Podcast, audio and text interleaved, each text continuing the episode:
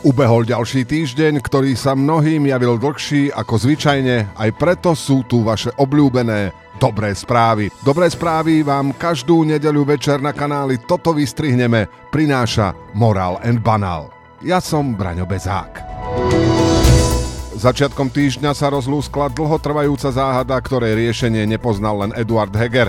Konkrétne, či sa mu podarí nájsť 76 poslancov na podporu svojej ďalšej vlády. 76 poslancov šokujúco nenašiel. Igor Matovič, ktorý svoj hlas Eduardovi tiež nedal, obvinil SAS, že nedali svoje hlasy Eduardovi Hegerovi a rozbili tak približne 387 vládu. Po mesiaci vlády bez dôvery sme sa tak konečne dokotúľali k téme predčasných volieb. Tie nechcú Heger, Šeliga a Remišová, čo najskôr ich chcú skoro všetci ostatní. To podľa opozičnej SAS vytvorilo priestor na kompromis, že voľby nebudú ani v riadnom termíne, ani čo najskôr, ale v septembri. O kompromis s kým presne ide, nikto nevie, ale ako hovorí Richard Sulík, my tomu len nerozumieme.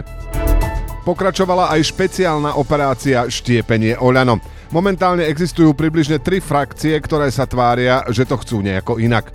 Eduard Heger sa síce nazdáva, že to má vo svojich rukách, ale Michal Šipoš sa preriekol, že je to plán majiteľa Oľano. Na teraz je aktuálna verzia, že jedno Oľano je pre Slovensko málo a ľudia si zaslúžia Oľaná aspoň dve. Ďalšej epizódy sa dočkali aj priaznivci obľúbeného seriálu 363 prípadov prokurátora Žilinku. Tento raz zistili, že nevinný je poctivý poslanec Sme rodina s koreňmi v smere Martin Borguľa. Objavujú sa však už aj kritické hlasy, ktoré poukazujú na fakt, že dej seriálu je už trochu predvídateľný. Ukázalo sa, že Igor Matovič pokračoval v boji za transparentnosť a očistu spoločnosti do posledného dňa vo svojej funkcii, kedy do predstavenstva štátneho typosu vymenovali svetoznámeho odborníka Erika Ňariaša. Ten tam podľa vlastných slov bude zastávať funkciu advisingu, ako na úrovni kreativity vytvoriť to, aby sa to zlepšilo. V sobotu sa na Slovensku konalo referendum o zmene ústavy. Hoci ho nesprevádzala takmer žiadna kampaň ani zvláštna pozornosť médií, účasť dosiahla 27% a svoj hlas odovzdalo takmer 1 200 000 voličov. Veronika Remišová, ktorej podpora je na úrovni slabších homeopatík, vyhlásila, že je to fiasko smeru a hlasu. Opustil sa aj Jaroslav Naď, keď naznačil, že Blaha bude od žiaľu mydliť barana.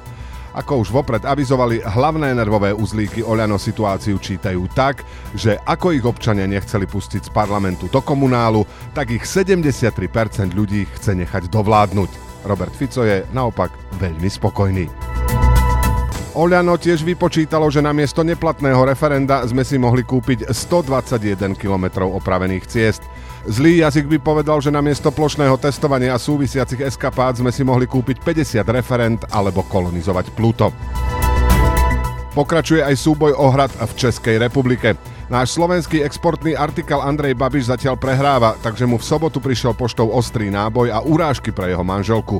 Ľudí najviac zaujalo, že mu chodí pošta v sobotu. Veríme, že sa vám dobré správy tento týždeň páčili aj v novom formáte a prajme vám úspešný týždeň. Moral and Banal nájdete na Facebooku, Twitteri a Instagrame. Do počutia o týždeň.